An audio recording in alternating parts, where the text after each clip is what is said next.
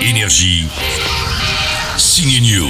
Action Du cinéma français, du bon cette semaine, de l'émotion avec Miss et Adieu les cons. On commence par le trio joyeusement dingue, Albert Dupontel kidnappé par Virginie Efira, et entre les deux un aveugle joué par l'excellent Nicolas Marié. Excusez ma grossièreté. Adieu les cons.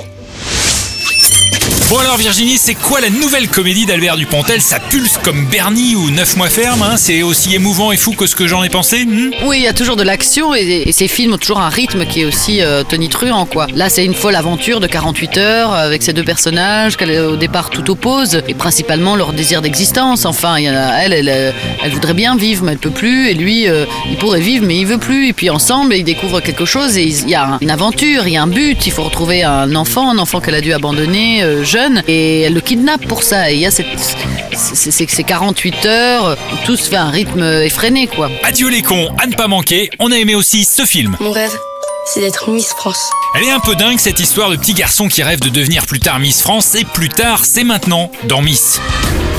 Tu n'es pas une vraie femme et tu ne le seras jamais.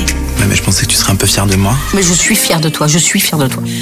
Mais de toi au naturel. Miss, c'est un joli film sur la différence et la tolérance. On y retrouve les débuts d'Alexandre Vetter, un acteur transgenre qui incarne donc le premier rôle. Bonne sortie ciné à tous. Pourquoi voulez-vous devenir Miss France? Pour devenir quelqu'un.